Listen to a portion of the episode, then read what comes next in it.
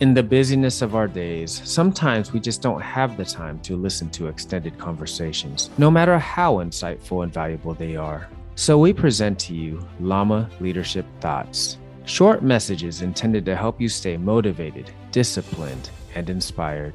We hope to bring value to you and to help kickstart your life, learning, and leadership each and every week. Hey fam, this week's thought centers on living to your potential. A lot of times we may feel like something is missing in our lives. Sometimes we may feel like we're in a rut.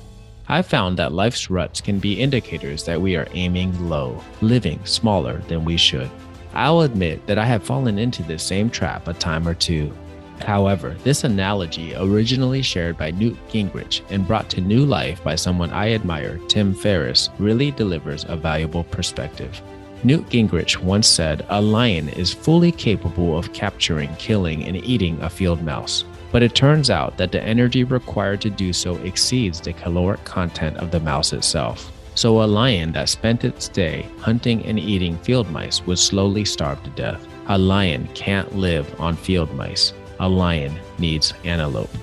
Antelope are big animals. They take more speed and strength to capture and kill, and once killed, they provide a feast for the lion and her pride.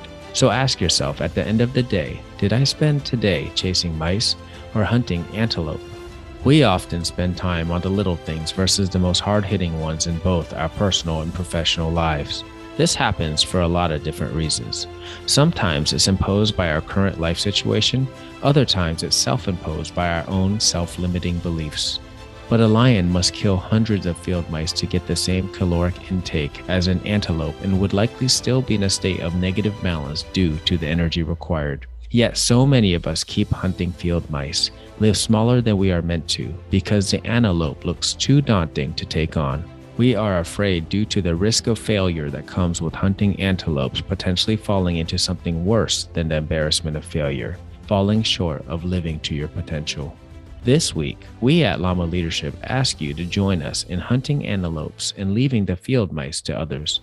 Let's do the deep work and determine what the next big move is to get us to the next level as individuals and as a team, and let's get after it. As always, be safe, stay healthy, keep growing, and until next week, Llamas out. Keep joining us for these messages and the same value added content that we've always shared at the Llama Lounge.